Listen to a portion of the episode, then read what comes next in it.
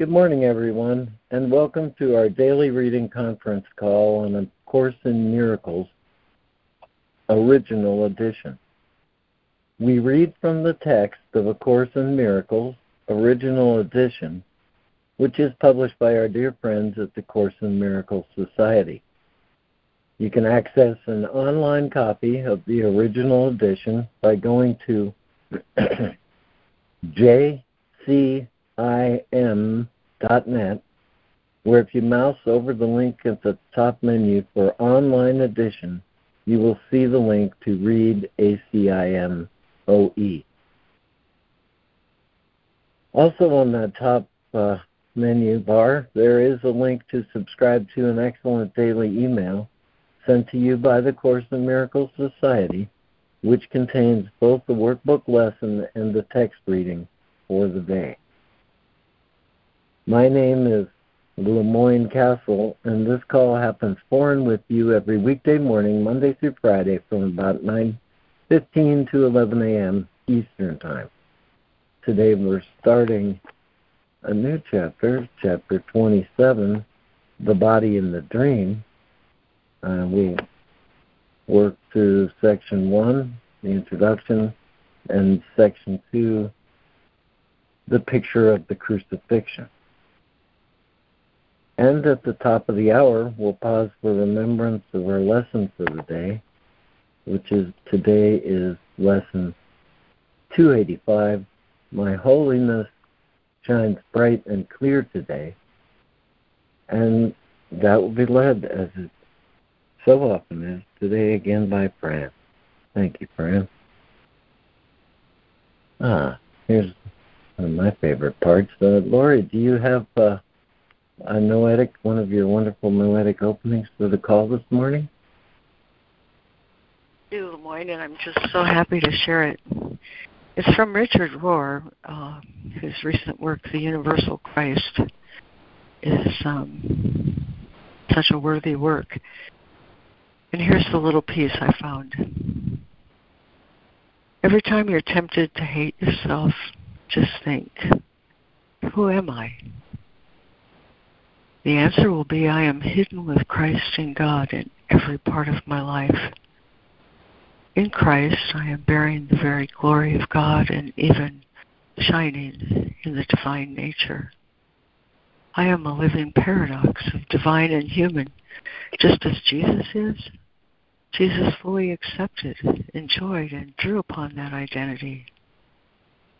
It seems that God insists on looking at what is good in me, what is God in me, and of course always finds it entirely lovable.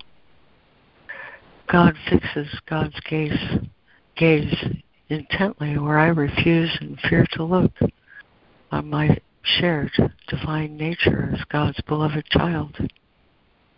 And one day, my gaze meets God's gaze at those times, I will find God fully lovable and myself fully lovable at the same time because it is the same gaze, but they've become one and look out at life together.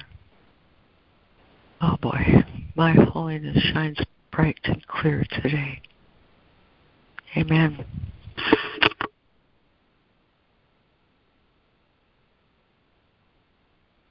Amen. Amen. Thank you, Lori. Thank you. Right. Thank you, Lori. Thank you, Lori. It's beautiful.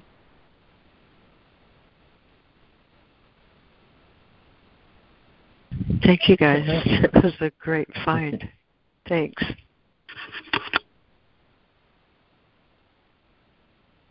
Right. Thanks, Lori. And let me go through our reading list this morning. With us in reading, I have uh, Jennifer, Jessica, oh, excuse me, Lori. Lori, Jennifer, Jessica, Fran, Lana, and Robin Marie. And with us in listening, I have Reverend Regia and Judy And is there anyone else who's joined the call who would like to either uh, join the reading list or say good morning and let us know you're here? Morning, it's Sandra. I can read. Great, thanks, Sandra.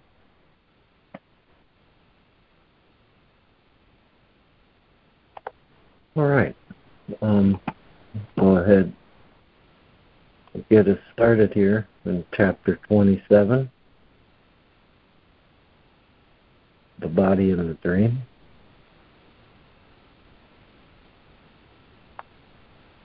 With the introduction.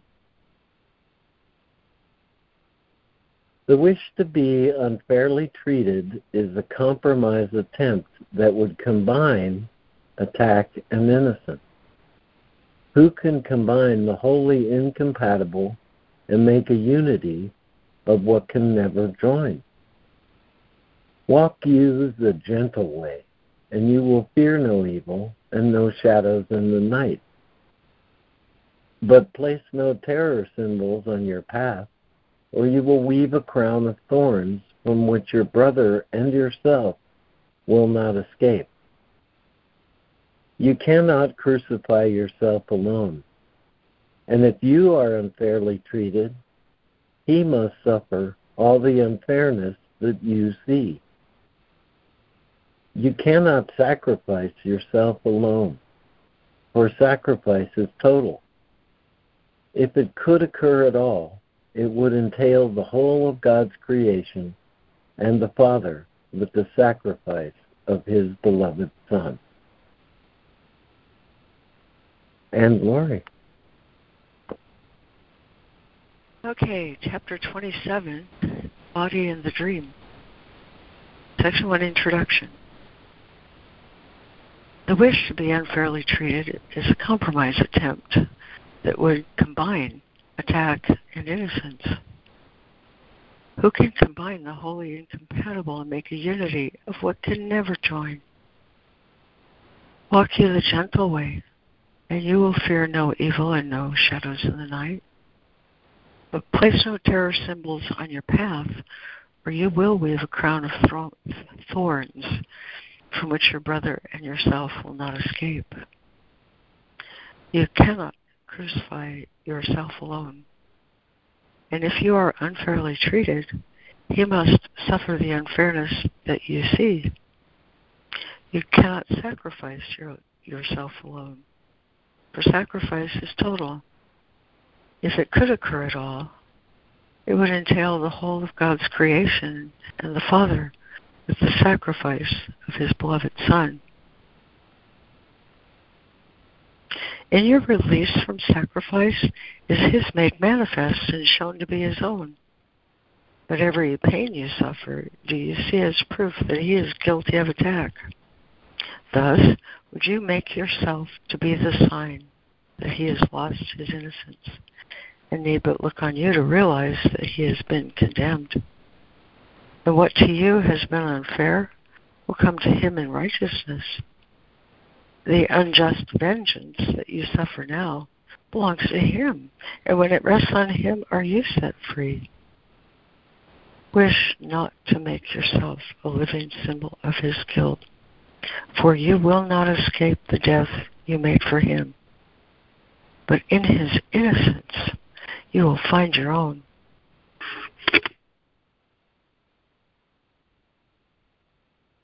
Thank you, Lori. And Jennifer, would you read two and then scroll into section two? Sure. All right. Number two, in your release from sacrifice is his made manifest and shown to be his own.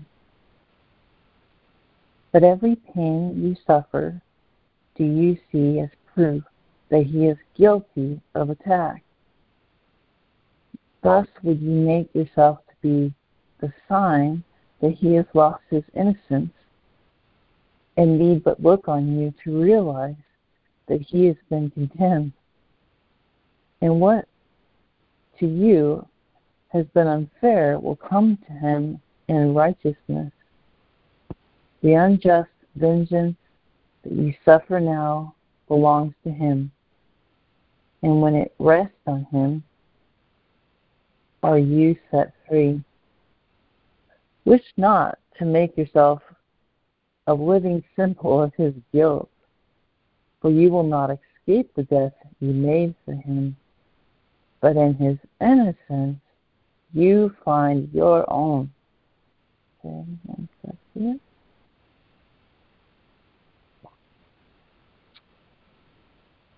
Hey, chapter, oh, okay, same chapter, number two, the picture of the crucifixion. Three, whenever you consent to suffer pain, to be deprived, unfairly treated, or in need of anything, you but accuse your brother of attack upon God's Son. You hold a picture of your crucifixion before his eyes that he may see his sins are right in heaven in your blood and death and go before him, closing off the gate and damning him to hell. Yet this is uh, right in hell and not in heaven, where you are beyond attack and prove his innocence. The picture of yourself you offer him, you show yourself, and to give it all your faith. The Holy Spirit offers you to give to him a picture of yourself in which there is no pain and no reproach at all. And what was martyred to his guilt becomes the perfect witness to his innocence.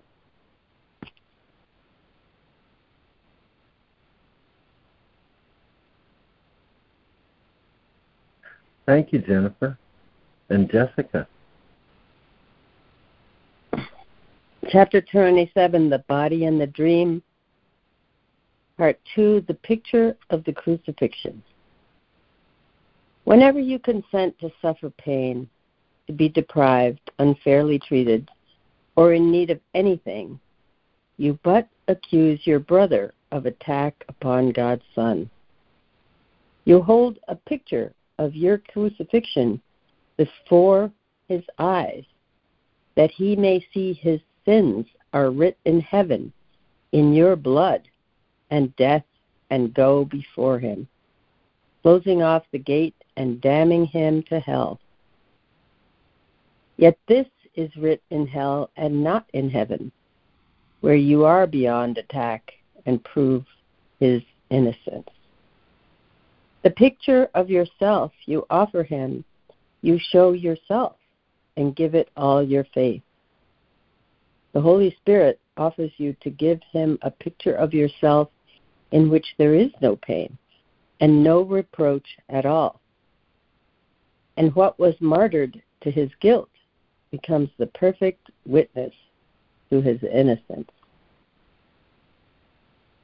The power of witness is beyond belief because it brings conviction in its wake.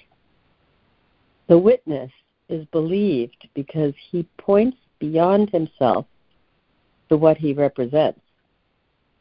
A sick and suffering you, a sick and suffering you, but represents your brother's guilt. The witness which you send, lest he forget the injuries he gave from which you swear he never will escape. This sick and sorry picture you accept, if only it can serve to punish him.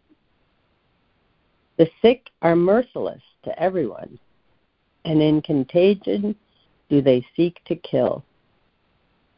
Death seems an easy price if they can say, quote, Behold me, brother, at your hand I die unquote. For sickness is the witness to his guilt, and death would prove his errors must be sins.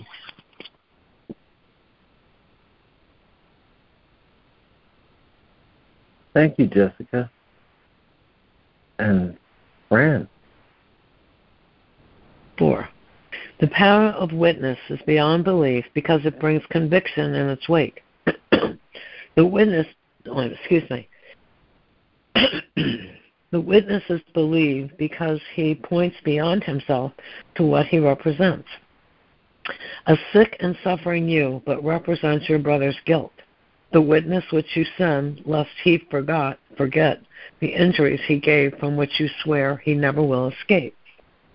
This sick and sorry picture you accept, if only it can serve to punish him. The sick are merciless to everyone, and in contagion do they seem to seek to kill. Death seems an easy price if they can say, quote, Behold me, brother, at your hand I die. Unquote. For sickness is the witness to his guilt, and that would prove his errors must be sins. 5.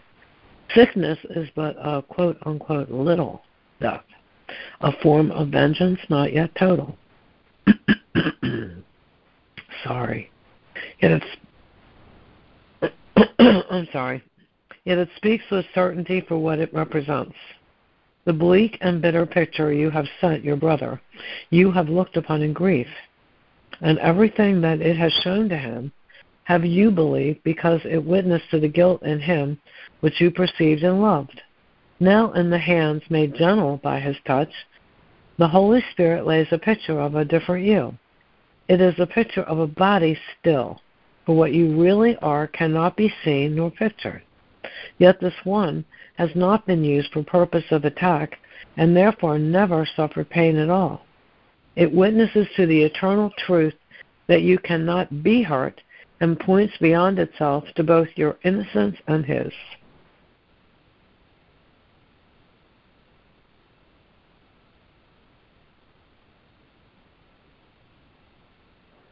Thank you, Fran. And Judy, or excuse me, Lana. Okay. Five. Sickness is but a quote, quote, little death, a form of vengeance not yet total. Yet it speaks with certainty. Excuse me. Yet it speaks with certainty for what it represents. The bleak and bitter picture you have sent your brother, you have looked upon in grief and everything that it has shown to him have you believed because it witnessed to the guilt in him which you perceive and love. Now in the hands made gentle by his touch, the Holy Spirit lays a picture of a different you. It is a picture of a body still, for what you really are cannot be seen nor pictured. Yet this one has not been used for purpose of attack and therefore never suffered pain at all. It witnesses to the eternal truth that you cannot be hurt and points beyond itself to both your innocence and his. Six, Show this unto your brother, who will see that every scar is healed and every tear is wiped away in laughter and in love. And he will look on his forgiveness there, and with healed eyes will look beyond it to the innocence that he beholds in you.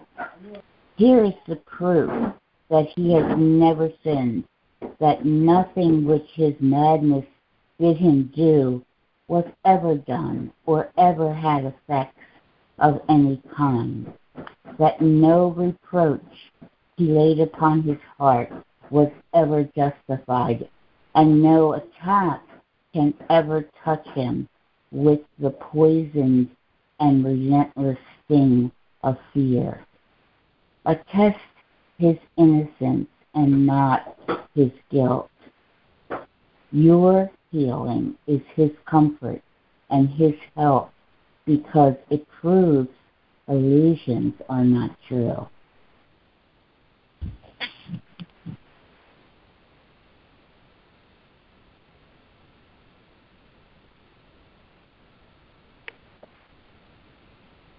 Thank you, Lana. Apologize for a little struggle with the phone. this morning. And Robin Marie.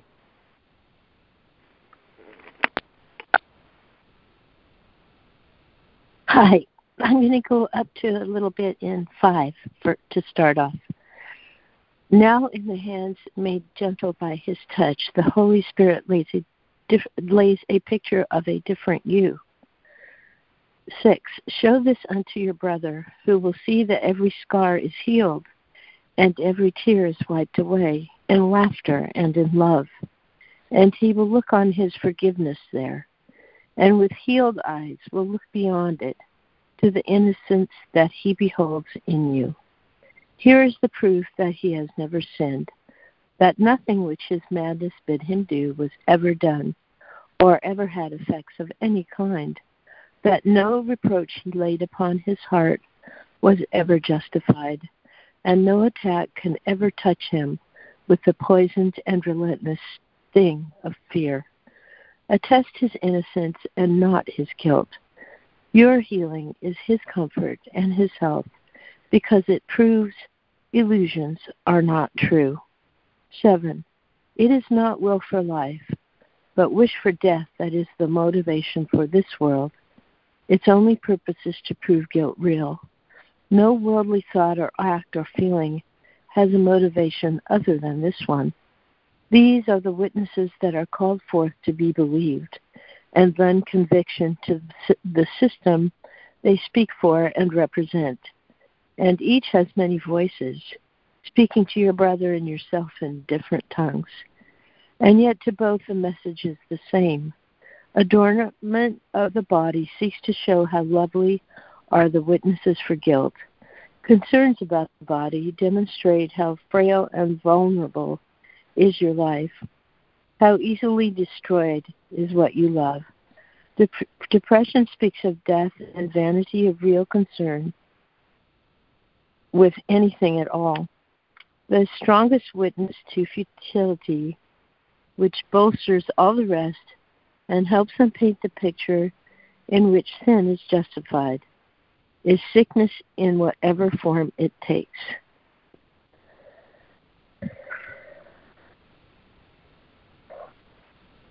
Thank you, Robin Marie. And Sandra. LeMoyne, I have to leave the call for a little while. I hope to be back by the time if I'm needed again to read. Okay. Okay, I'll thank you. For you. Thank you, Lana. And Sandra, would you read uh, seven and eight? Sure. Seven. It is not will for life, but wish for death that is the motivation for this world. Its only purpose is to prove guilt real. No worldly thought or act or feeling has a motivation other than this one. These are the witnesses that are called forth to be believed and lend conviction to the system they speak for and represent and each has many voices speaking to your brother and yourself in different tongues. And yet, to both, the message is the same. Adornment of the body seeks to show how lovely are the witnesses for guilt. Concerns about the body demonstrate how frail and vulnerable is your life, how easily destroyed is what you love. Depression speaks of death and vanity of real concern with anything at all. The strongest witness to to futility, which bolsters all the rest and helps them paint the picture in which sin is justified, is sickness in whatever form it takes. 8. The sick have reason for each one of their unnatural desires and strange needs. For who could live a life so soon cut short and not esteem the worth of passing joys? What pleasures could there be that were that will endure? Are not the frail entitled to believe that every stolen scrap of pleasure in their righteous payment sorry, is their righteous payment for their little lives?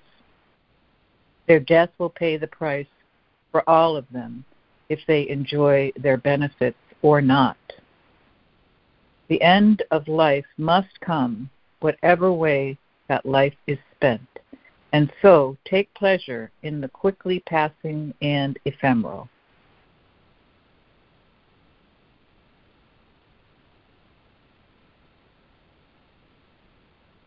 Thank you, Sandra. And is there a new reader for 8 and 9? I'm ready. Thank you, LeMoyne. Okay, go ahead, Judy. Okay, thank you. The sick have reason for each one of their unnatural desires and strange needs. For who could live a life so soon cut short and not esteem the worth of passing joys? What pleasures could there be that will endure, and not the frail are not the frail entitled to believe that every stolen scrap of pleasure is their righteous payment for their little lives? Their death will pay the price for all of them if they enjoy their benefits or not. The end of life must come, whatever way that life be spent. And so take pleasure in the quickly passing and ephemeral. These are not sins, but witness unto the strange belief that sin and death are real. And innocence and sin will end alike with the termination of the grave. If this were true, there would be reason to remain content, to seek for passing joys, and cherish little pleasures where you can. Yet in this picture, is the body not perceived as neutral and without a goal inherent in itself? For it becomes the symbol of reproach, the sign of guilt, whose consequences still are there to see, so that the cause can never be denied.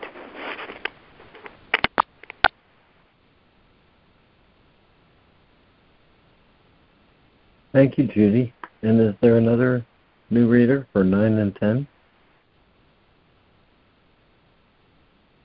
Another new reader?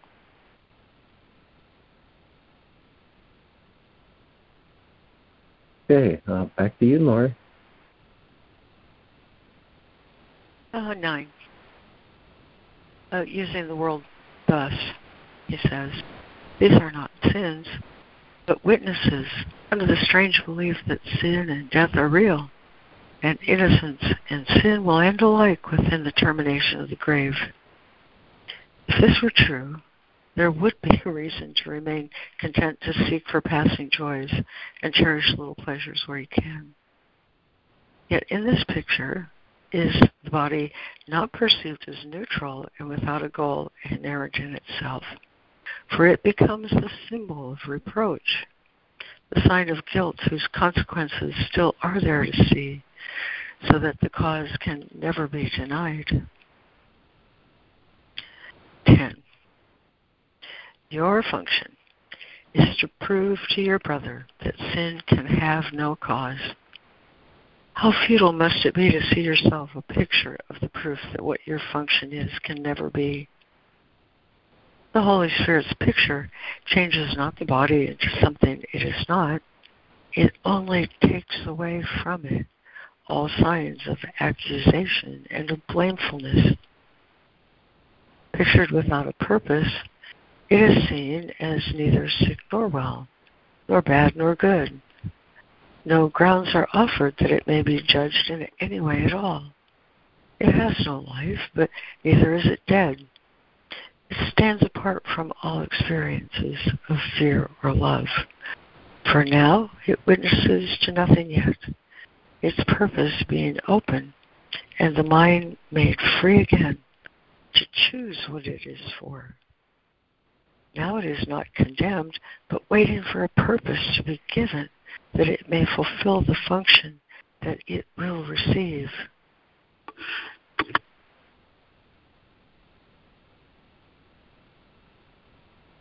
Thank you, Lori and Jennifer.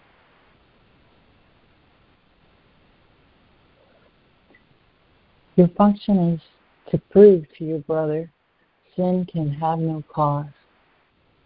How futile must it be to see yourself a picture of the proof that what your function is can never be. The Holy Spirit's picture changed not, changes not the body into something it is not. It only takes away from it all signs of accusation and of, and of blamefulness. Pictured without a purpose, it is seen as neither sick nor well, nor bad nor good. No grounds are offered that it may be judged in any way at all. It has no life, but neither is it dead. It stands apart from all experience of fear or love. For now it witnesses to nothing yet, its purpose being open and the mind made free again to choose what it is for. Now is it not condemned, but waiting for a purpose to be given that it may fulfill the function that it will receive. 11. Into this empty space from which the goal of sin has been removed is heaven free to be remembered. Here its peace can come and and perfect healing take the place of death. The body can become a sign of life, a promise of redemption, and a breath of immortality to those grown sick of breathing in the in the the fetid scent of death. Let it have healing as its purpose. Then will it send forth the message it received, and by its health and loveliness proclaim the truth and value that it represents.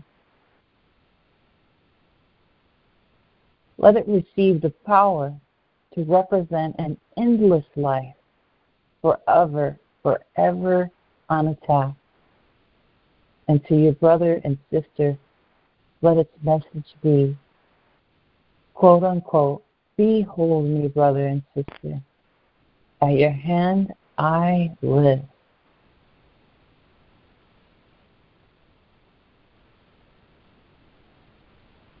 Thank you, Jennifer. And Jessica. 11.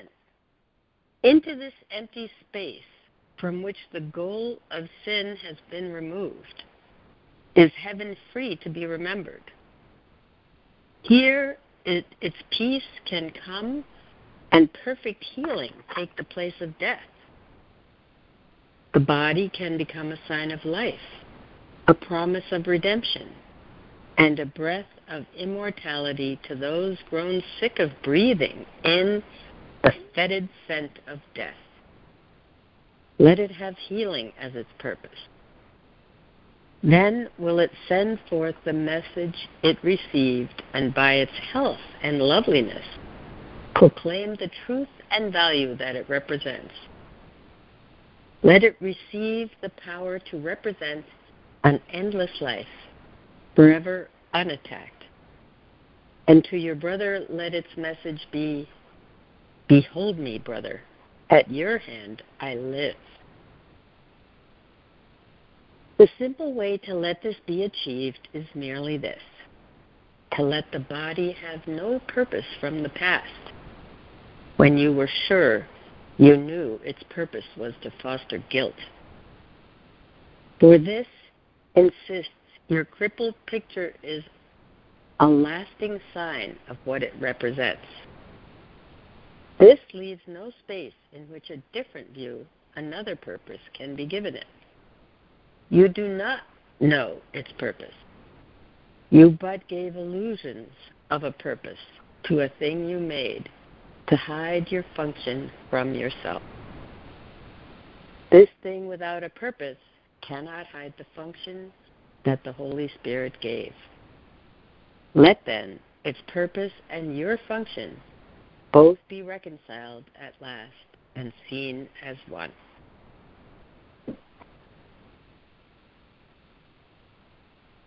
Thank you, Jessica.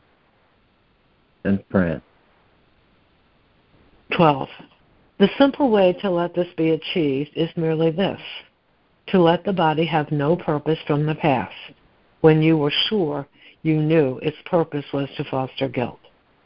For this insists your crippled picture is a lasting sign of what it represents. This leaves no space in which a different view, another purpose, can be given it. You do not know its purpose. You but gave illusions of a purpose to a thing you made to hide your function from yourself.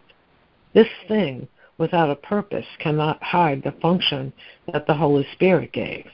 Let then its purpose and your function both be reconciled at last and seen as one.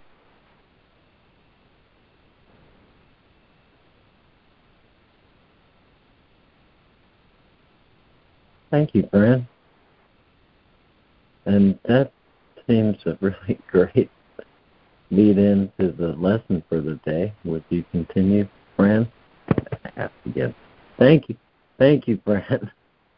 And uh, I ask everyone continue to give your attention to Fran as she leads us in the lesson for the day. Thank you, Fran. Thank you. Thank you always. Hi, everybody. We are still in the second part of the workbook.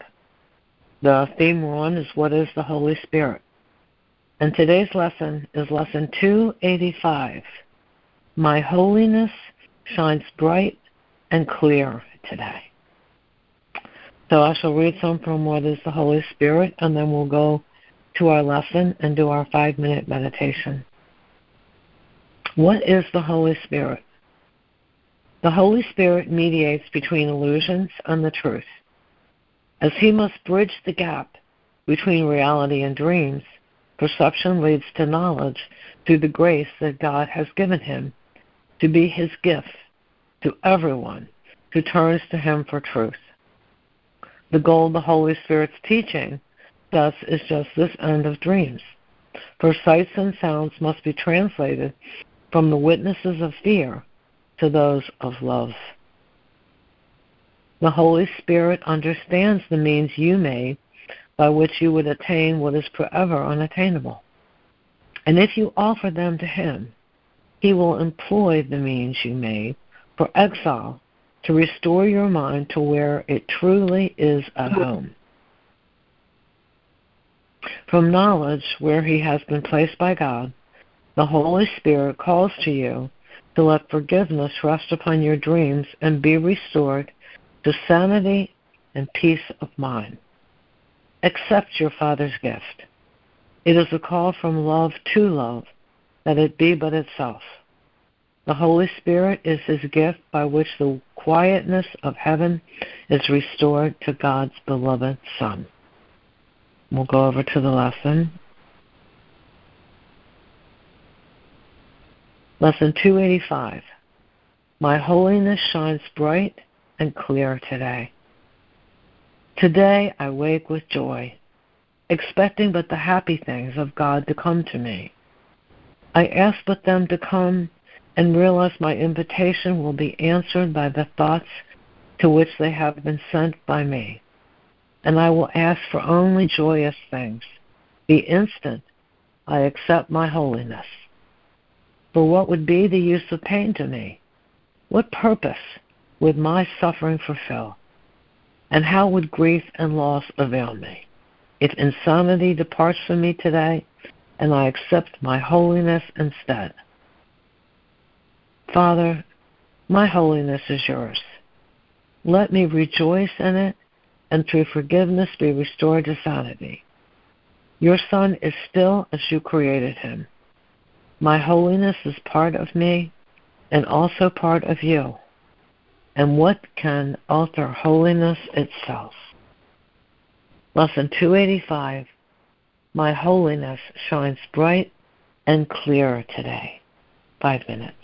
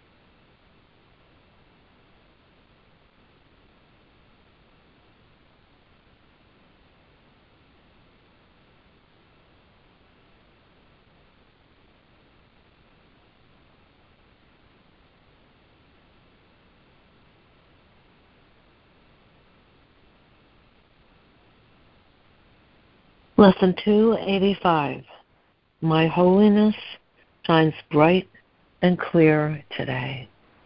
Amen. Amen. Thanks, Fran. Welcome. What a good one. Amen. Mm.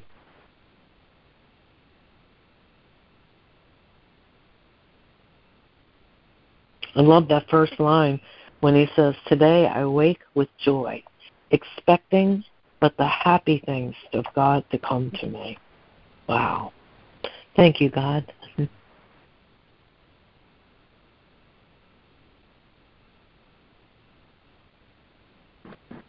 Wow.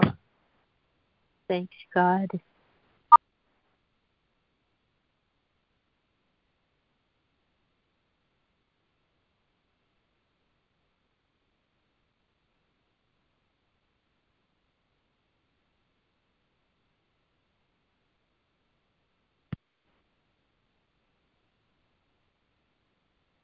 Good morning. This is Sandra, and I, I love that you that you focused on that, Fran. Today I wake with joy, expecting but the happy things of God to come to me. Because I have that option. That's an option for me. That's a choice. I can do that. And all I can think of to say is when one door shuts, and, and I've had a few doors shut in these past few years. Another door opens because God loves me. When one door shuts because because maybe another is misperceiving who I am and thinking that I'm guilty about something, you know, I have nothing to be guilty about. Nobody does here. We've all been programmed with faulty programming. We don't need to feel guilty. We're innocent. And when I can extend that even to those who perceive me not in the way that I perceive myself or the way that God perceives me, and I can just forgive them and I don't have to hang out with them because they got to if they're going to perceive me the way God perceives me, they got to do their work just like I got to do my work in order to perceive my brother the way God perceives them that you know because i've been programmed to see separation so i got to do that work. And it and the, the what it looks like is a lot whole lot of forgiveness and a whole lot of seeing innocence in in the ones that i love because those are the ones who are misperceiving me. So just seeing their innocence and not getting in the arena with them to try to make them wrong me right me wrong them it doesn't matter it's all innocent. We're all innocent. I'm complete. I love that, Sandra. Thank you. Yeah. That's innocent. a lot of work right there. Thank you, Sandra. Thank you, Fran. Thank you, Sandra. Thank you, Sandra.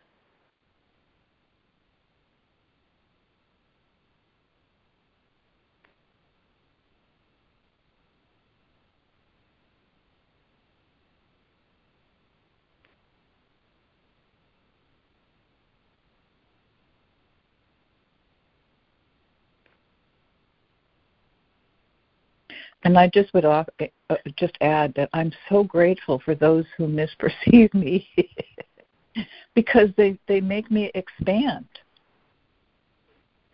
expand my awareness to know that there's there's other options, there's other possibilities and places for me to extend the love of God where it will be accepted and appreciated.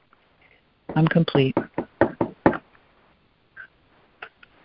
Good point. Yeah.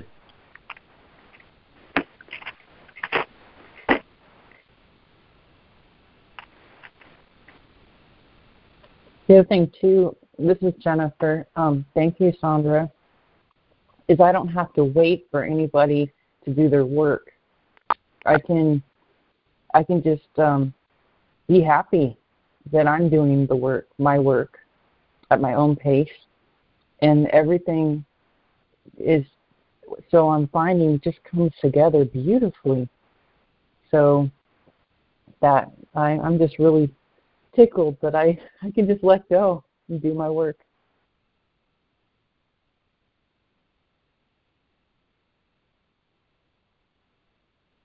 Beautiful share. Thank you, Jennifer.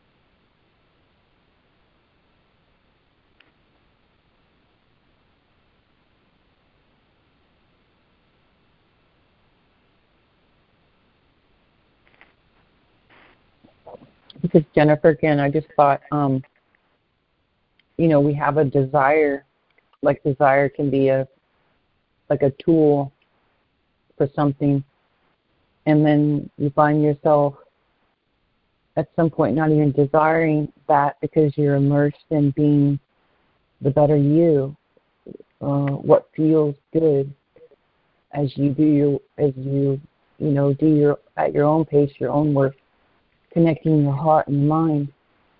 And these people that are difficult or really struggling or crying out for for love, and, um, you know, you start to because you're in because I'm in my heart, I start to have compassion, and then at some point, there's just the slate is clean, like he was talking about for both of you and uh, it's fun to watch that. the person's face like look like, oh no, there she is, and then and then there's just peace. Just it just was a fleeting thought, and uh, where where it always was underneath.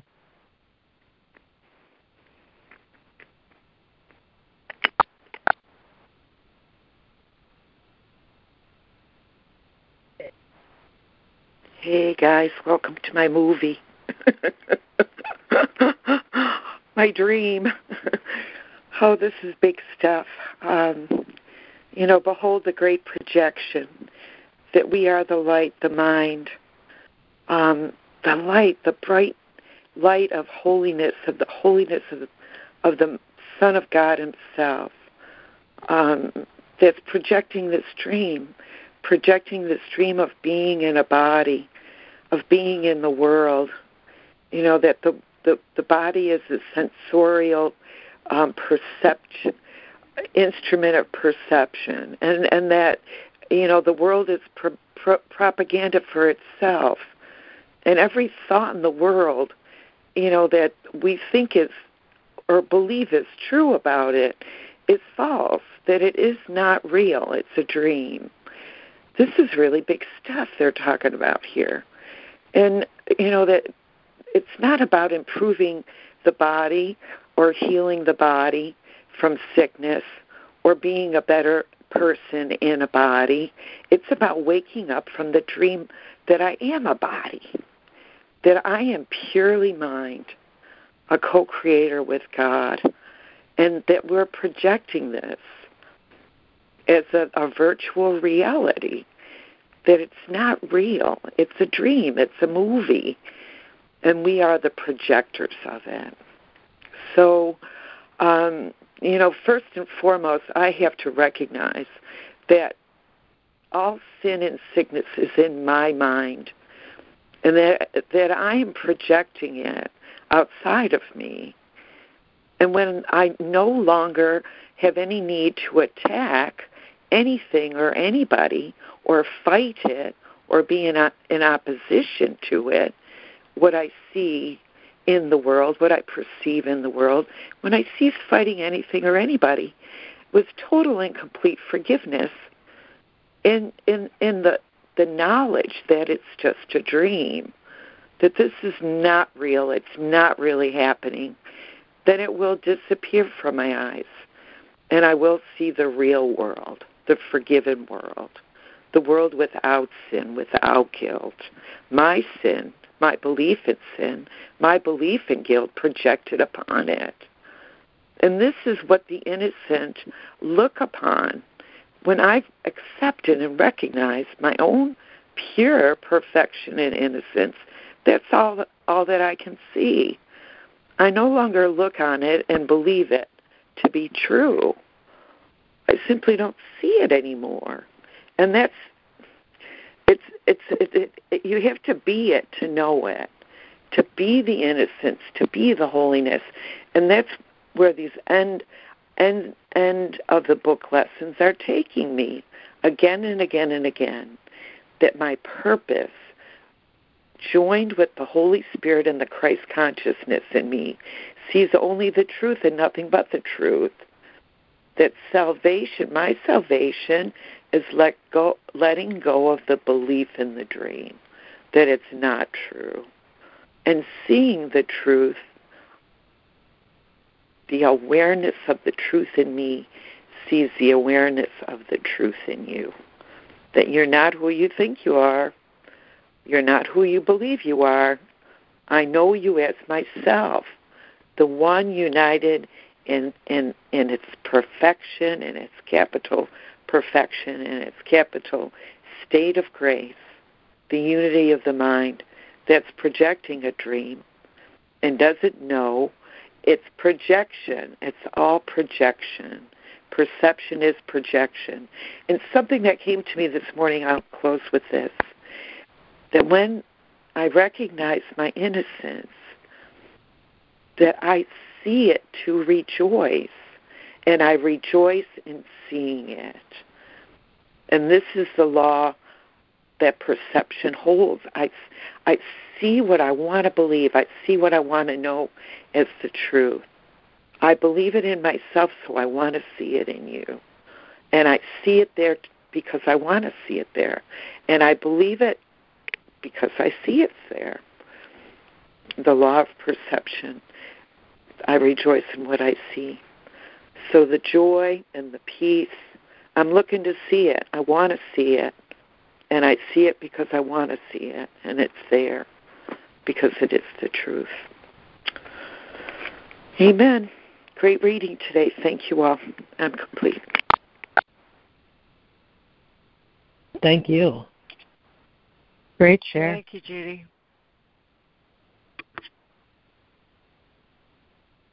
Thank you, Judy.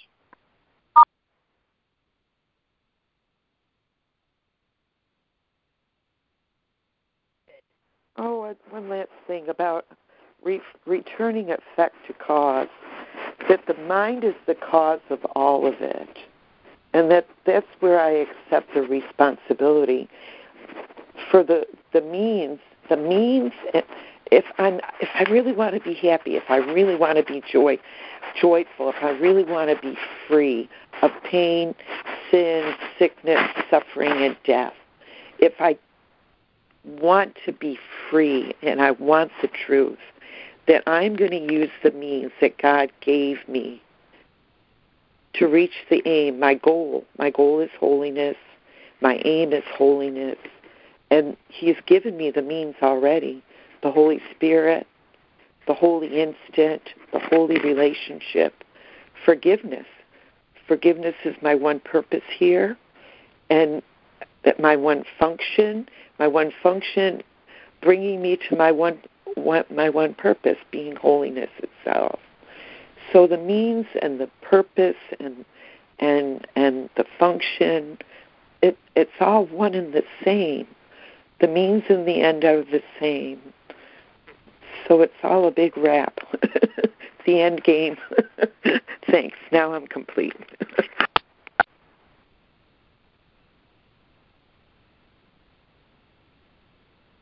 Thanks, Judy. Thanks, Jude. Thanks, Judy.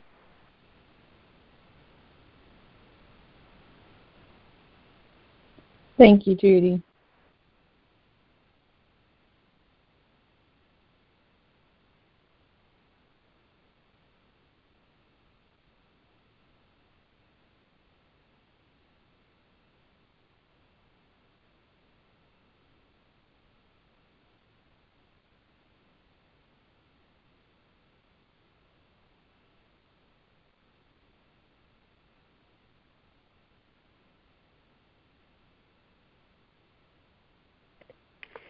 I really feel like I have a lot to share about this pain body today, but I'd really love to hear some.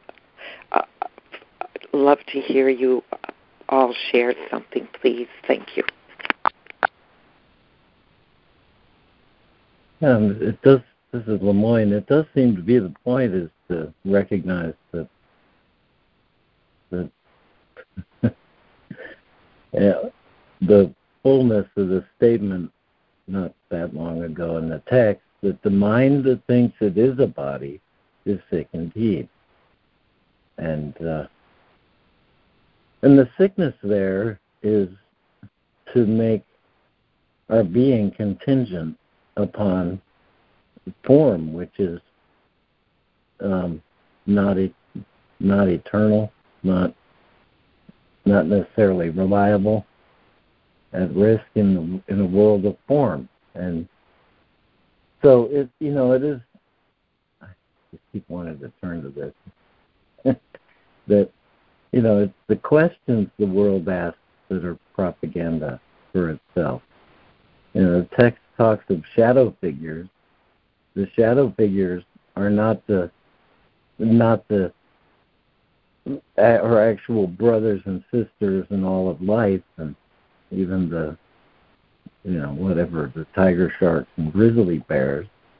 But the, what we have them mean in projecting fear upon them those are the shadow figures that interfere with a view of life that it is all one and it all is is holy. And if its purpose if it has a purpose uh, that that it's in the in the way we think of purpose within the world that its purpose would be our healing and our acceptance of it you know that this is the I, I like to think of the world as a sandbox, right? It's made up of tiny little atoms, which are almost indestructible, though we've found ways to bash them into their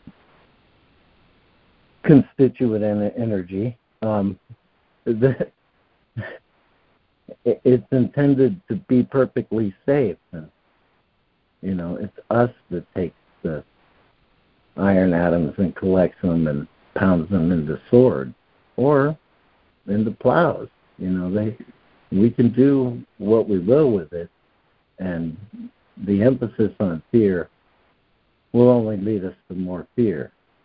But uh, the focus on love and the recognition that it's all a gift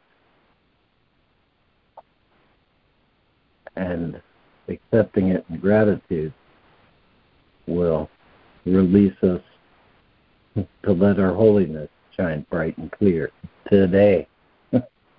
Thanks, y'all. Thanks, LeMoyne. Thank you, LeMoyne. Thank you, LeMoyne. Thank Sam. you, LeMoyne. Hey, thanks. That's good. That line about you said about the mind that thinks that it is a body that can be sick, it's sick indeed, has really been something I've been working on. Thank you, LeMoyne. Yeah, I loved your focus on today. Do it today. It's like it's it's about being in the present moment in in gratitude for what is and uh, not focusing on what isn't. I'm complete.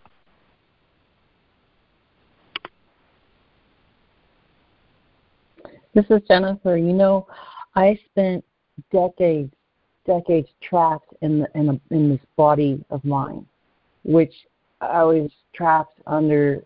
Well, I'm sure much, many of you understand guilt, shame, a ton of anger, explosive anger, and now I'm coming to find in my healing as I've let a lot of this go, and I continue to release it in a moment to moment, you know, gratitude space. You know, my body is, is healed and I continue to heal myself, uh, my mind, and now my body is a, a place of loveliness and love as I can and I continue to um, uh, remember that. And if I go into pain of some kind, I ask myself, what's the belief here? I mean, what a luxury. I get to ask myself, what's the belief here that is holding this pain in my body? And Lord, how can I help you help me release this so I can come back into present time with more love? And and um, so the body now has become a, a sensory of of joy and peace, opposed to oh crap, I gotta be here again. I'm gonna get a large cup of coffee and I'm just gonna tune out.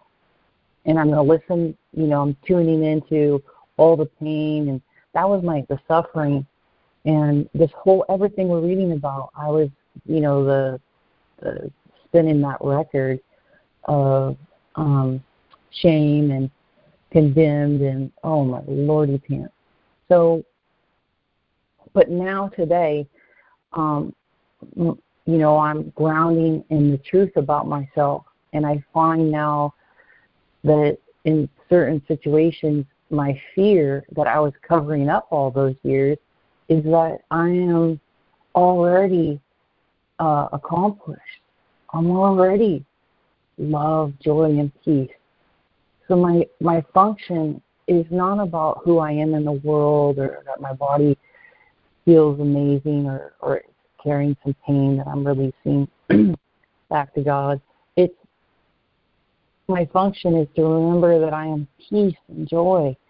And that is that is always captured or remembered in the moment. And in that moment it is felt in, in my chest, which is the energetic heart. My body is solely a tool, a highly sensitive one, I might say. I've been gifted a really, I love this body. It really is very sensitive. So, um, more and more, I love it. so, um, uh, that's it. I'm complete. Thanks, guys.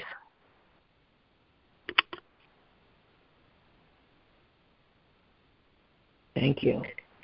Thank you, Jennifer. That was really perfect, Jennifer. thanks, Jennifer. I was really glad you ended up reading 11.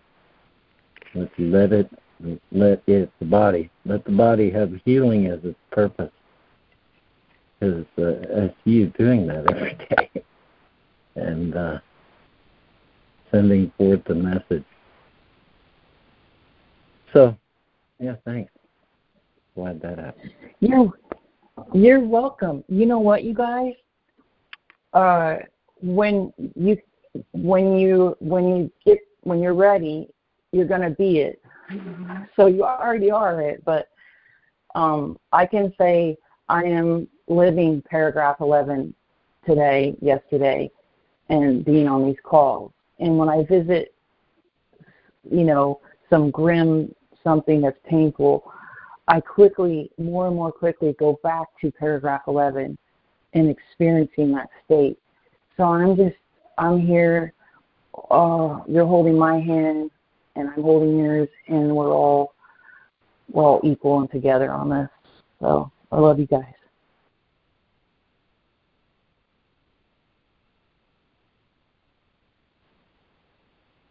Mm, thank you, Jennifer.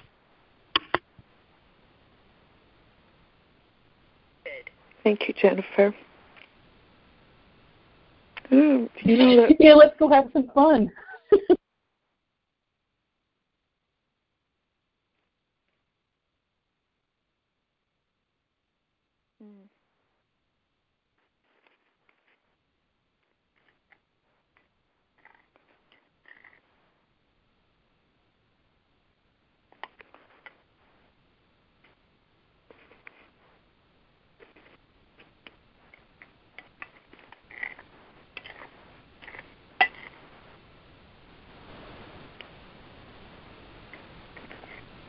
Good morning, everyone. This is Oop, oh, go ahead.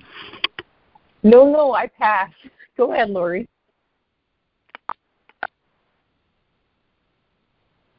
Um, well,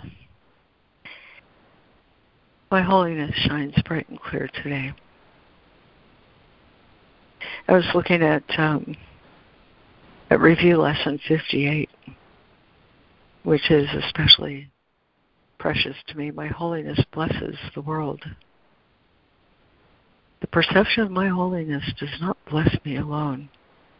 Everyone and everything I see in its light shares in the joy it brings to me. There is nothing that is apart from this joy because there's nothing that does not share my holiness. Nothing that does not share my holiness. As I recognize my holiness, so does the holiness of the world shine forth for everyone to see. Um, on my on my notebook, I wrote that the pr- picture of crucifixion, this second section, is an unconscious attack on the body body to make me a victim. Picture of crucifixion is an unconscious attack on the body to make me a victim, and then demonstrate my victimhood to the world. And if I do that, it will be impossible for me not to feel the need to hold someone responsible for that, which is rather um, the antithesis of forgiveness, right? The opposite of it. You're responsible for my suffering. Behold me, brother, at your hand I die. And none of this is done consciously. And um, and, and turning that around is um, is as simple as he says in paragraph five. Now into hands made gentle by his touch, the Holy Spirit lays a picture of a different you. A different you. This one has never been used for attack or pain, but witnesses that you can't be hurt and paints a picture to you of his innocence and yours. Boy, this is the gift of the holy instant. You know, um, Holy Instant asked me to come. Come without awareness of the body for just a minute. And for just a moment hold in my mind no future and no past. This body has no past, this body has no future. Into this empty place. Let me receive the truth. He says the separation wasn't a loss of perfection. Not a loss of perfection, but a loss of communication. And here's the thing about this communication when when I'm in touch with capital P presence, when I hold capital P presence in my awareness, uh, there is there is nothing else to be had. It's everything. It's the abundance. It's it's the everything. And with that, he says, "Who with the love of God in him could find the choice between miracles and murder hard to make. And, and so this idea in, paragraph three says, if I use the body for pain and deprivation and unfairness, it's a failure on my part. It's a failure on my part to receive and accept. When I receive God's loving gaze, just like in that beautiful piece from Richard Rohr this morning. When I allow God's loving gaze to rest on me and return that gaze and share this mind of the atonement, the atonement of Christ, the made right, everything is made right in this relationship between the Father and the Son. When that's in my awareness, I can only be a blessing. So my responsibility is to hold that in my awareness, you know. Um, this has been hard learning uh, for me, very hard learning, uh, because because I got sick. I got really deathly sick after that holy instant. And I thought, I've lost my ability. I've lost my ability to do the one thing I knew how to do really well, and that's how to love and heal. I thought I lost it. And um, I didn't understand what love and heal was at that point. I didn't understand that. I thought, now I'm a victim. Now my body is a victim of this diagnosis.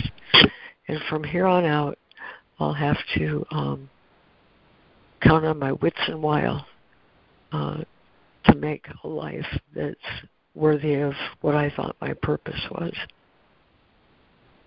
But it doesn't work like that. It doesn't work like that at all. It it works by accepting and receiving the abundance of presence, regardless of the state the body's in. And and once once um, once I recognize that, it's like he says in today's lesson, my holiness shines bright and clear today. I'm not doing anything. I'm not doing a thing. I'm just letting truth be true. That's all. It talks about in the manual for teachers that there there is a power that is within you, but not of you. In the section they have come, um, I'm given to realize that this body is a living temple. It's it's not something for me to use as I see fit with my separate will, but rather it's host. is host to God. The memory of God in the face of Christ. Who with the love of God in them could find the choice between miracles and murder hard to make. And and over and over in these last 23 years, I've been given opportunities to realize that um, holiness does like that, just like in today's lesson. Did you notice? Did you notice the second sentence? My holiness shines bright and clear today. I wake with joy expecting but the happiness of God to come to me. They're already there. I ask but them to and realize my invitation will be answered by the thoughts to which they have been sent by me. This shining that he's talking about, this shining is what makes of this world the real world when this shining is in my awareness, there is no shadow that I can cast on it, you see? And and then different experiences come to me. And through these different experiences of abundance, of light, of blessing, I start to realize that this power is within me, but not of me. And I, I learn how to get out of the way of that. Simply just get out of the way of that. Um, I wanted to highlight also paragraph one or paragraph five. Now in hands made gentle by his touch. You might recognize that phrase from lesson 166. Um, I am entrusted with the gifts of God. When I accept and receive these gifts, it's a sacred trust. It's a sacred trust, this abundance, this presence that goes with me wherever I go. I walk with God in perfect holiness. You know, it's it's a present awareness. This is how salvation works, he says in lesson 156. As you step back, the light in you steps forward. all I need to do is not interfere with that by judgment and by uh, the desire to manifest victimhood, by the desire to blame you for my feelings, or blame the world, or blame life, or blame God, or blame death or blame anything for my experience. The atonement, he says, gives you God. The atonement gives you God. And that's why my holiness blesses the world. It's because I'm no longer in a state of deprivation, no matter what the body's going through. And that's why paragraph 11 is so precious. It says, Now is the body sanctified, and I can be grateful that I can be the means to serve His end. This is why. This is why He says, You who belong to first cause, first cause, source, you who belong to love, are more than merely guiltless. This state alone must you achieve with God beside you. For until you achieve this state, you won't realize He's already within you. When I can accept that God is cause and I can receive that abundance, what left is there to do? You know, the Holy Spirit's purpose is to make the awareness of my guest known to me, the face of Christ and the memory of God. What else is left to do? It's all been done. And now, now I can be grateful to let this body serve His purpose. I can be the means. I can be the means of blessing. Isn't that phenomenal? I mean, who with the with the love of God and His awareness could find the choice between miracles and murder hard to make? If I have everything, just like He says, the soul has and is everything. If I have everything, then I only have only have one desire to share what's been given me. And now, after 23 years, I realize I can do that. Not by anything I do, but simply by raising that umbrella that I'm given, that umbrella of holiness. When I accept the atonement for myself, I've accepted it for the world I've accepted it for my brothers. I've accepted Christ's atonement. Now I have no need, no need at all, no need at all except to extend the love of God. And I'll get caught. I'll get hung up. Just just last night, know, my sister called me with somebody who's who's been um demanding money of her uh, unjustly, and and I wanted to I wanted to say, oh my God, you know that's just terrible. But you know what? Her holiness shines bright and clear today. She has the abundance of Christ, and love. You know, we think, oh, money is the way I share. You know, no, you know, if I get confused between love and money, I'm going to get confused about my abundance, and I'm going to get confused about what's the idea of holiness and how does it shine. No. He says you can't give anything but love to anyone, nor can you really receive anything but love from anyone.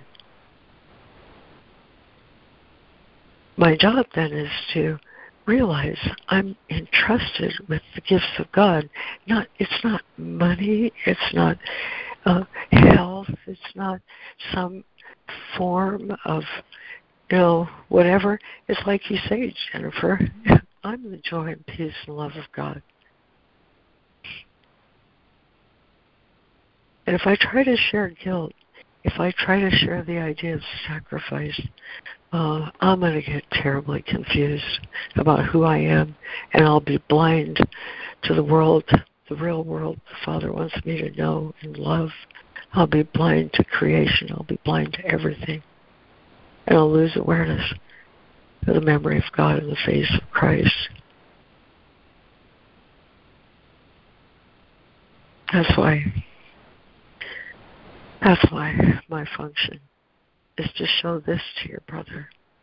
It's as simple as happiness. you know, happiness is my function. My function and my happiness are one. God gave both to me. Um, he wants me to know and accept this abundance that we're entrusted with. We're not strangers walking upon some dusty road with bleeding feet.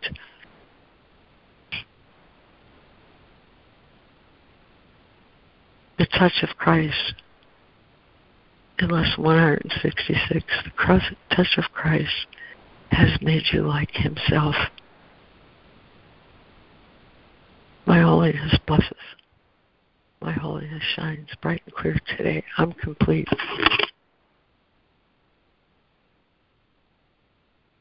Amen. Thanks for that. Yeah. Thanks. That was great. Thank you.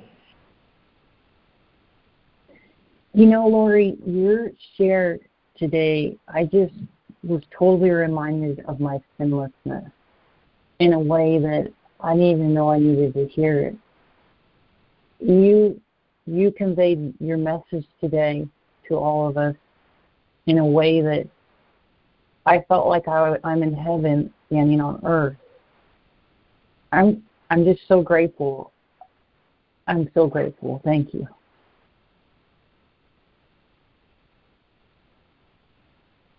Oh, bless you, Jennifer. Thank you.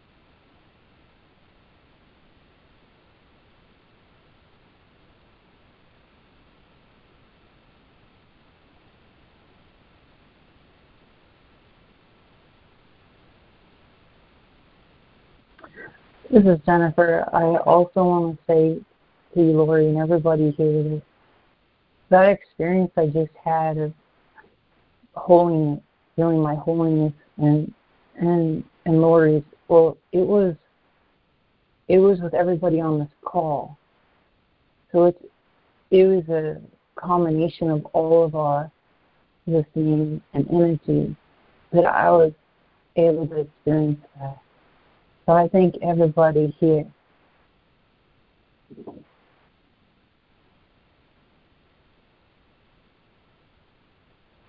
Boy, me Thanks, too, Jennifer. Jennifer. Thank you, Jennifer. You know, something that you said Thank you, yesterday, Lori, about um, you know this this blame and accusation or feeling like we've done something wrong.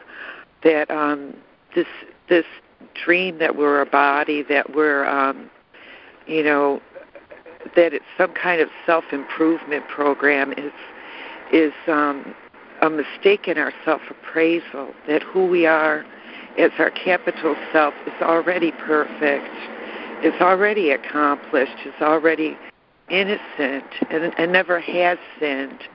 That nothing that we perceive in the world, nothing that we perceive ourselves as hearing or saying or doing has anything to do with the truth of who we are.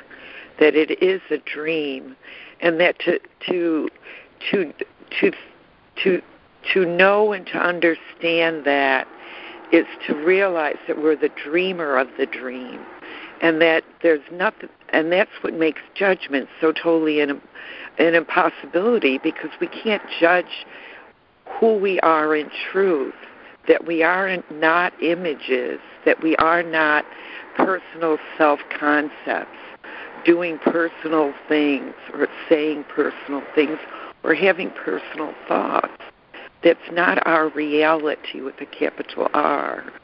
And so forgiveness being the final illusion that we need forgiveness at all because we don't, because we can't change what's changeless about our capital self, that we are one mind united in a state of perfect grace, that we're swimming in a sea of grace unalterable, unchangeable, and that all the effects in the world can't make us into a victim unless we say so. Nothing is a problem unless I say so. Because I'm giving credence, I'm giving belief in what is unbelievable. It's the arrogance of the ego that says I'm a body in, in the dream and that it's real. And this is what the Course describes as faithlessness and to have complete and perfect trust and faith in God and my reality as He created me, that I am purely mind in the service of the Spirit of love, that I am love itself. That is my true beingness and being only peace and being only joy and being only happiness is my expression, a knowing expression of who I am in truth. And if I'm going to be at war with myself, in conflict with that self, that is where my healing needs to be. In my mind, in my heart, in my soul, that I give all my thoughts all my all my feelings, my whole mind, body, and soul to God. I commend my spirit unto God, and say, Take this from me. I know not who I am. I know not what I'm doing. I know not where I'm going.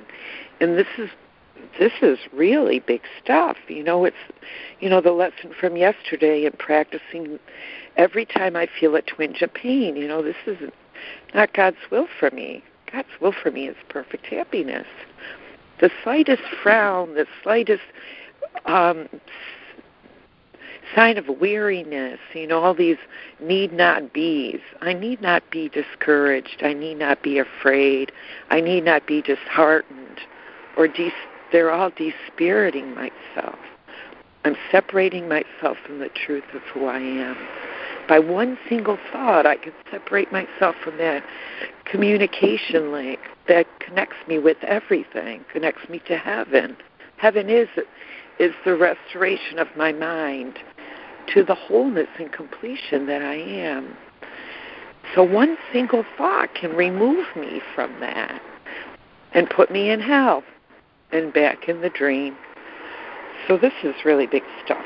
And um, the practicing the discipline. You know, it, it speaks of a little willingness in the beginning of the course, but in the manual for teachers, it, for really serious students of the course, it says we need abundant willingness.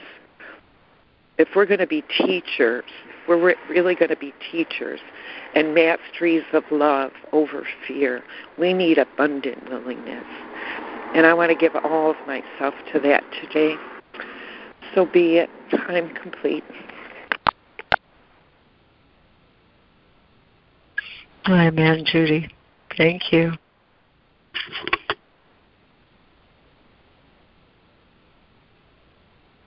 Thanks, Jude. I, this is Sandra, and I just want to focus in on uh, on your share, Jude, and also on Jennifer, because what I was getting was the the need to see the equanimity in it all. That whether we're we're learning something because we're being a student, or whether we're teaching something because we're being the teacher, it, it, you know, it's just like innocence. If I don't see the innocence in myself or in my brother, I'm not going to, you know, it's just not going to, it's not going to work. So there's there's equanimity in all of us, um, whether we're teaching or receive, giving or receiving. Giving and receiving are one, which is again the equanimity, and and and really my true giving is is directly from my relationship with God. You know, I don't know how to give, but this teaches me the best gift I can give to my brothers and sisters and mothers and fathers and children and grandchildren and everybody is the truth of who they are and see their innocence and not judge. So easy to judge, it's such a habit. But when I see that equanimity, that we're all in this together, we've all been programmed wrongly. We're all innocent. And, and it, it, it was a mistake. That's all. And we, the thing is, when it's a mistake, it's not a sin. But we can, we are responsible. I am responsible for the correction within myself. Only I can do it. Nothing from outside me is going to do do this work. I got to take total responsibility for how I am experiencing this world that we live in. And, um, you know, issues come up. I just talked to the Army Corps of Engineers because they're spraying stuff on the reservoir that's poisonous and poisoning the river. I talked to them about it. You know, I said my piece, and I don't know what the answer is. I don't know what the solution is, except that we all wake up I'm complete. Oh, that's that's awesome, Sandra. Really, I think it's Meister Eckhart who said the greatest gift you can give the world is your own healing, and um, and I think that's the point of all of this.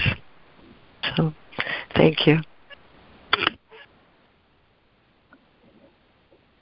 Thank, thank you, Sandra, and everybody. Um, this is Jen again. And I want to share a real quick experience in this regard of healing.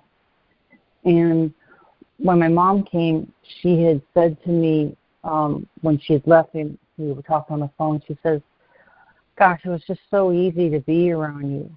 And um and it just it just was so nice. And you know, in the past I could have talked took that as an ego shot, like, oh man, she's attacking me. But because I've been committed little by little, this has been 12 years working on recognizing the ego that I was I was listening to, and now my willingness is growing more and more each day. But I started off kicking and screaming, like, who the hell are you to tell me that I can't, that I shouldn't do this? Or I, I shouldn't be thinking this way, or oh, and I was a hot mess.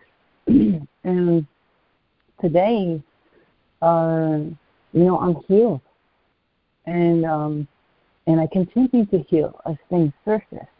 And to have her say that, gosh, it's just so much easier. I thought, yeah, yeah, I was more myself around my mother and everybody that I'm around today. I am now he, I'm now here. I'm not hiding behind all this pain. And as evidence, you can see that on my body in comparison to who I was 10, 20, 30, 40 years ago in, in my process of coming back to love who I am. Um, and I wanted to say too that who I, how I'm expressing who I really am today has been a progression of learning what do I like to do, practices that bring me back to the middle, who I really am.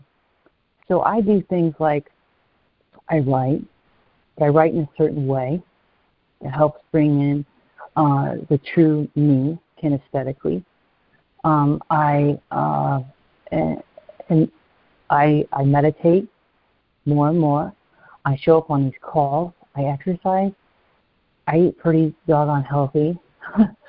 um, and and I turn negative thoughts now into flowers and butterflies in my garden in my mind.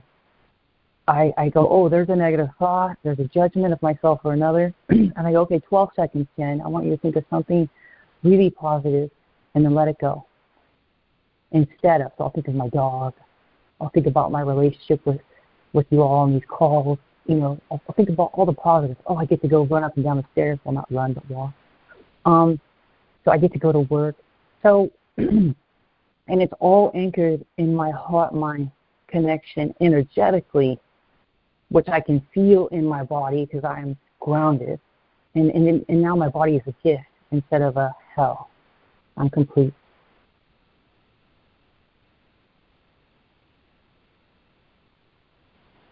Oh, that's really marvelous, Jennifer. Thank you.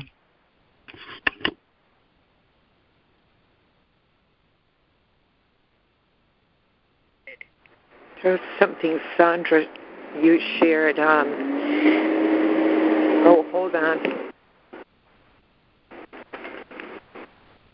The um, that equanimity that God has given Himself equally and evenly throughout the kingdom, and the test of truth is that I'm equally and evenly at peace with everything within the kingdom. And in that application, you know, in every situation, in every circumstance.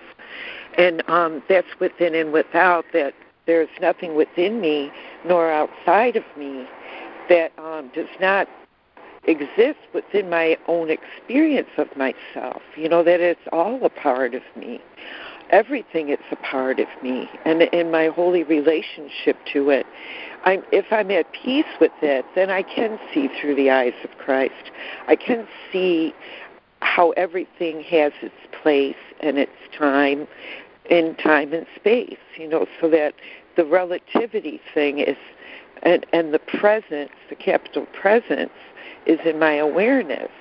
And um the um but what the um, I wanted to, to talk um, about the um, I don't I forgot it's escaped me so I'll just stop there. Thank you.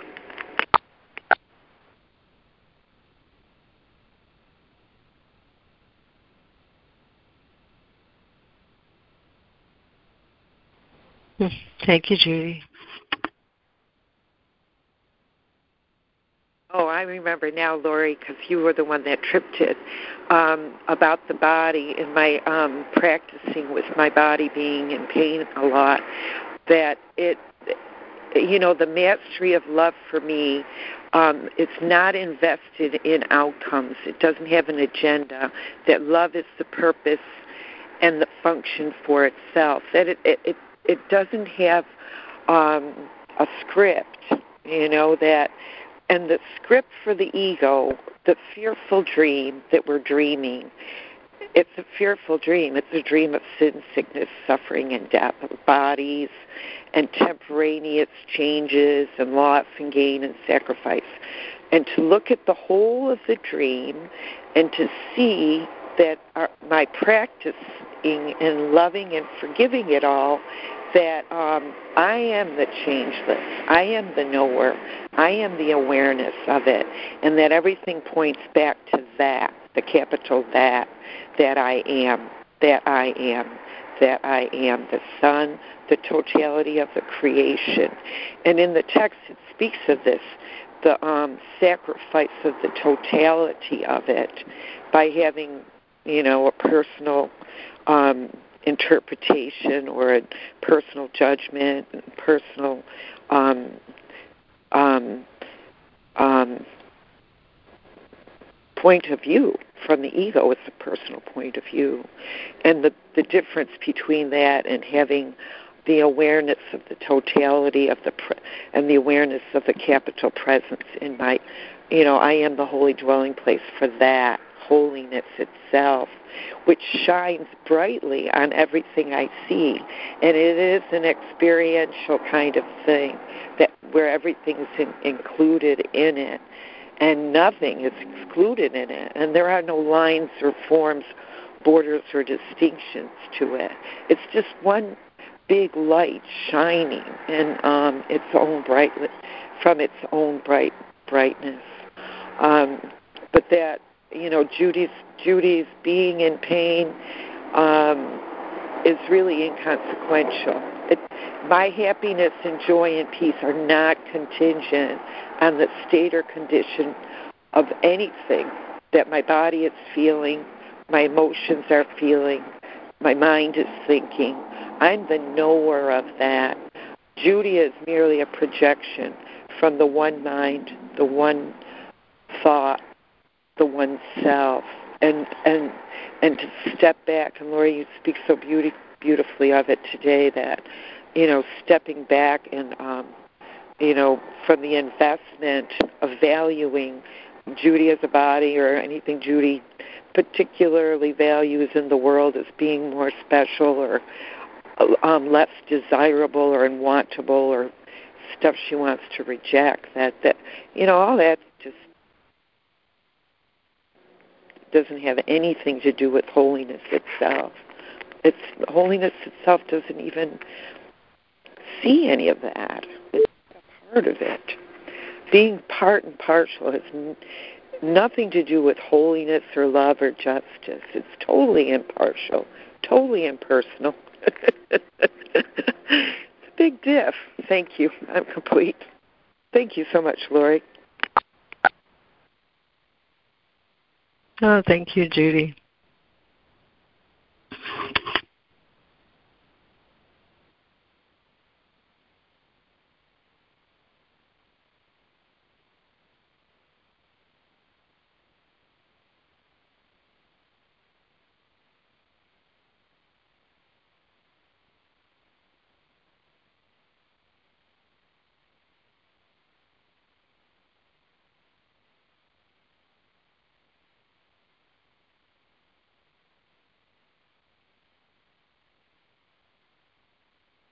Well, I can see it drifting again in a good way. And uh, yeah, we're past the usual time of a nominal time, I'll say, for ending the call.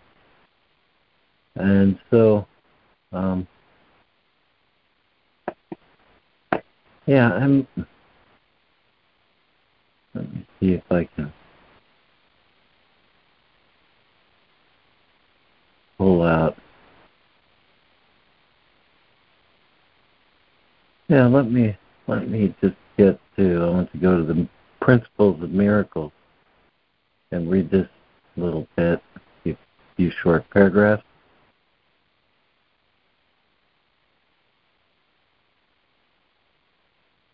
The physical this is from 50 end of 51, and I'll read principle 52.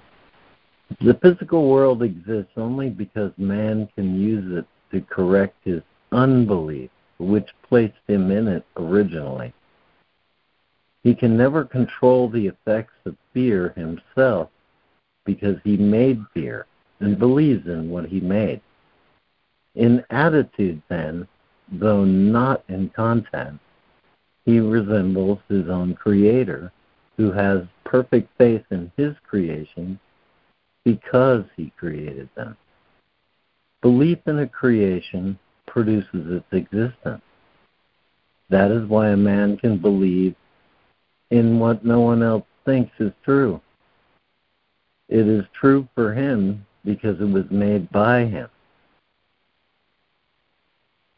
Every aspect of fear proceeds from upside down perception. The more truly creative devote their efforts to correcting perceptual distortion. The neurotic devotes his to compromise. The psychotic tries to escape by establishing the certain truth of his own error. It is most difficult to free him by ordinary means because he is more consistent in his own denial of truth. The miracle, however, makes no distinction. It corrects errors because they are errors. Thus, the next point to remember about miracles is the miracle makes no distinction among degrees of misperception. It is a device for perception correction, quite effective quite apart from either the degree or the direction of the error. This is a true indiscriminateness. And one more sentence here. Christ controlled miracles are selective only in the sense they are directed towards those who can use them for themselves since this makes it inevitable that they will extend them to others, a strong chain of atonement is welded.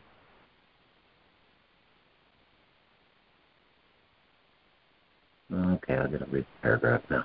However, Christ's control takes no account at all of the magnitude of the miracle itself because the concept of size exists in a plane itself that is itself unreal. Since the miracle aims at restoring the awareness of reality or holiness, it would hardly be useful if it were bound by the laws which govern the error it aims to correct. Only man makes this kind of mistake. It is an example of the foolish consistency which his own false beliefs have engendered.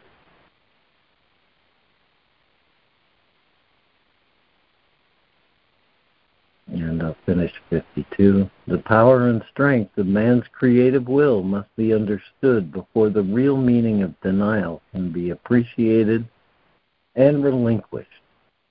It is not mere negation, it is a positive miscreation. While the miscreation is necessarily believed in by its maker, it does not exist at all on the level of true creation. So I will I will stop there. it's not necessarily necessary to deny the mindless to protect the mindful. And uh, Lori, I'll ask you if you have a, a closing you'd like to offer before I end the recording. Um, I do, and I even have it open on my on my screen. Thank God. Um, this little prayer, it's a healing prayer, and I think it's so beautiful for uh, letting my body be the means to serve God's end in holiness. is a little prayer from James Finley. Lord God, we thank you for the gift of the desire to be ever more clear in our awareness of your intimacy with us that's sustaining us breath by breath by breath. We thank you for this.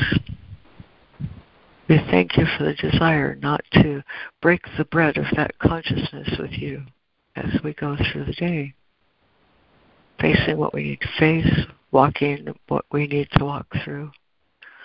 We are interiorly moved by your grace to reach out and touch the hurting places with love that the suffering might dissolve in love and to continue touching the hurting places with love until only love is left. And to be patient with this and to be childlike and to be open and faithful to this mysterious process in which we incarnate your healing presence in the midst of our lives. And we ask for this in the name of ourself the Christ. Amen. Amen. Amen. Thank you, James. Thank you, Lori. That's letting my body be the means to serve his end to me. I thought it was so beautiful. And it's the way I can wake with only joyous thoughts upon my mind. So thanks. I'm really glad I had a chance to share that.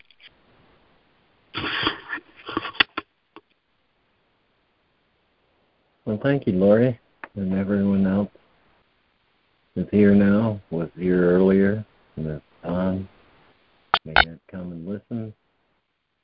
Um, I'm going to end the recording here, but not the call. We'll carry on for another uh, 40 minutes at least. Have a wonderful day.